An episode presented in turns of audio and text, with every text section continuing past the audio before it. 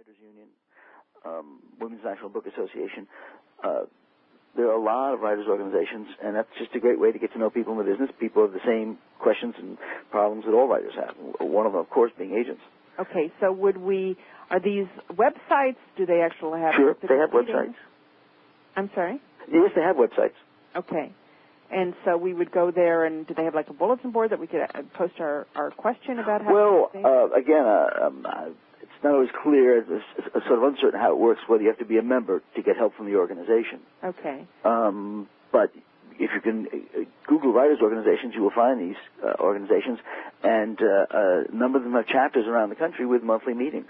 Mm, okay. So, and, and some of them have like na- uh, annual conferences. Okay. So we would find out uh, other people who belong to these organizations and network within that. Sure. Okay, great. What else?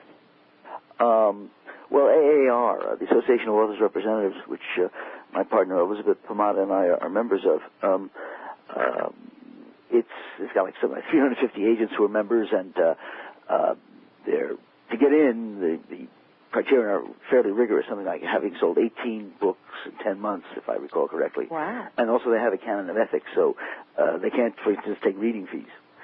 So um, if you're start, just starting from scratch with none of those three things, or, uh, uh, three things already mentioned, then you'd want to get an A- AAR member. Try to approach them, and the directories that list agents list. They'll say AAR if an agent's a member of it.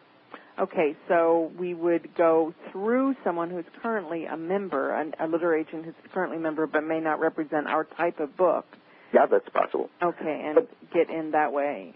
All right, and you mentioned directories, which I think Sure. Well, Jeff Jeff Herman's is one of my favorite. Um, uh, it lists publishers, editors, and literary agents, um, and the kinds of books they're interested in handling, and usually lists some current sales. Um, the Writer's Guide. Well, the great thing about the Writer's Digest guide is that it lists all of an agent's interests, and there's like 50 of them in tiny type. And at the end of the listings, it also lists the subjects, and then so and then lists the agents who are interested in those subjects.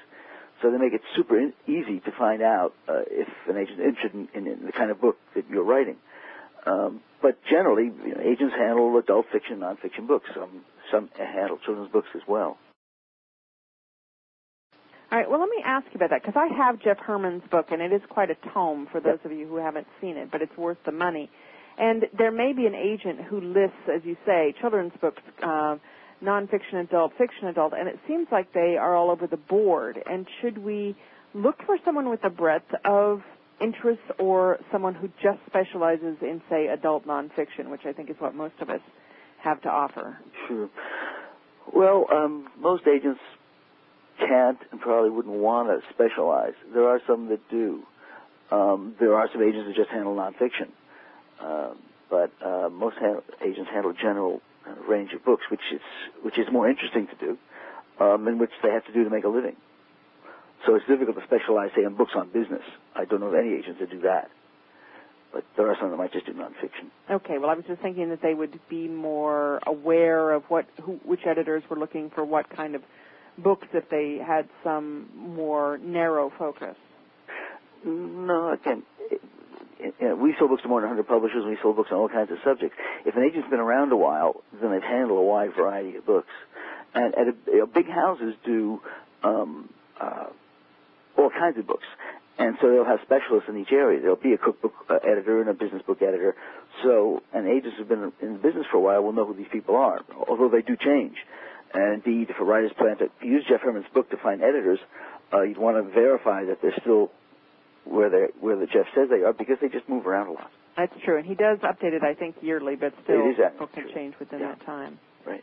Okay, let's talk about the web because I would think if you just Googled literary agents, you would come back with uh, thousands of hits. Is that true? Yes. Well, I, I you know, I, I, I tell you, I've never done it, but the chances are yes. Um, there was a website which apparently now is gone called Everyone Who's Anyone, and uh, I spoke to the guy who did it, and he said that he said there might be as many as three thousand agents in the state. He certainly felt that there were more than two thousand. So that's a lot of agents. That's um, right. And, and the the I don't know if it's paradoxical or not, but the finding an agent's easier than ever, online or off. It's getting the agent that's the big challenge. Okay, well, I wanted to cover the the finding, and then we'll Sure. move into the Okay, getting once sure, sure. Well, we narrow our search to, you know, half a dozen or a handful of people that we think might be interested. Okay, and then um, you said literary events like classes and lectures and things like that. Would your writers' conference be considered one of those literary events? Well, that's a kind of deftly deft opportunity for me to plug our conference. Uh, a couple of years ago, Elizabeth and I started a writers' conference in San Francisco, and it sold out the first two years, and we outgrew the Drake. We, we moved it to the Mark Hopkins, and it's in February. It's uh, President's Day weekend. And one of the things that makes it special is that we have what we call speed dating for agents. And uh-huh. there's like about 20 agents in a room, and you can, writers can do uh, one-on-one three-minute pitches to agents. Uh, and there's a lot of them there. So, wow. um, but uh, yeah, but there's, there's hundreds of writers' conferences around the country. Yes, in fact, And- the Maui Writers Conference is coming up this. Uh, Yes, so weeks. Maui's uh, uh, the uh, the mother of all conferences. It's quite remarkable, Mhm. um, and we were there for a, a good number of years. That's wonderful. Okay, and I do know people who have gotten their agents at conferences like yours and the Maui Writers Conference. So, uh, if Well- that The, the reason why agents go to conference is to find the primary reason is to find clients. okay, all right, and then you talk about magazines as one source. Yeah, there are articles about uh, agents. Sometimes there are articles by agents. Um, Publishers Weekly has a hot deals column, which enables writers to, which talks about recent deals, and so it mentions agents. Um, also, Publishers Lunch is very good that way, and it's a it's a, a great freebie. It's publisherslunch.com, and it's a newsletter uh, comes out every day about uh, publishing news and also who's selling what. So that's definitely a good source. Okay, so we should add that to our list. Publisherslunch.com. Right. All right, and then um, I'm not sure how one would use a publisher's catalog. A publisher's catalog. Okay, well, big houses have three lists a year. Um, a winter list, a spring list, and then the most important list of the year, the fall list. Um, and they put out catalogs for each list. Um, and uh, look at publishers' catalogs. Well, libraries have them, and you can even request them for free. Um, to give you a sense of what particular publishers are publishing. Um, and some of them list uh, agents either in the back of the book or even on the page in the catalog where the information about each book appears. So uh, that can be one way of getting a sense of what kinds of agents are doing what. Okay, that's interesting. I've never heard of it being published in the catalog. I have heard of agents being acknowledged in the book itself, which is your next item uh, in the dedications or acknowledgments. People commonly acknowledge their agent. Well, yeah, I mean, uh, uh, I don't, I don't know. The publishers are thrilled to do that, but it makes their life easier.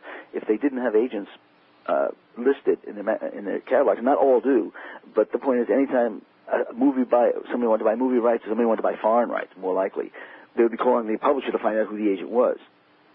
So this lets everybody in the trade know who's representing what, so they don't have to call the publisher to find out. All right, and let me check out some advice I was given, which is to go to a bookstore or the library and look at books that are comparable in the same um, area or perhaps even on the same topic as the book you're going to propose and see which agents have represented those books. Is that Sure, sure. accurate?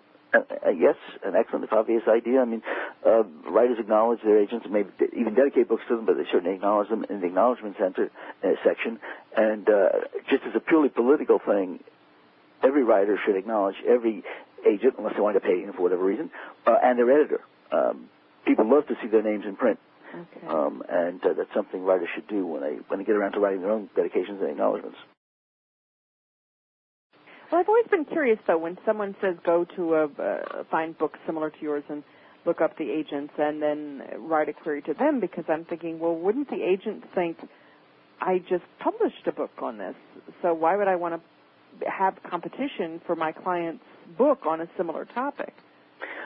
Um, well, I, ideally, writers have come up with an idea that hasn't been done before, uh, a book that will complement um, the uh, other book the writer's propose, uh, proposing. Uh, Um, I, in a proposal, I recommend that writers make a list both of competitive books and complementary books, books on the same subject that don't compete with their book but prove there's interest in the subject. Okay, and I know we're going to talk a little bit about proposals and many proposals, but I guess I could see if you're going to have a recommended book list in the back of your book, and one of the ones you're recommending is is truly something you believe in, but it's also agented by this this agent, and that could uh, make everybody happy. All right, and then you talk about the media or the press that you get on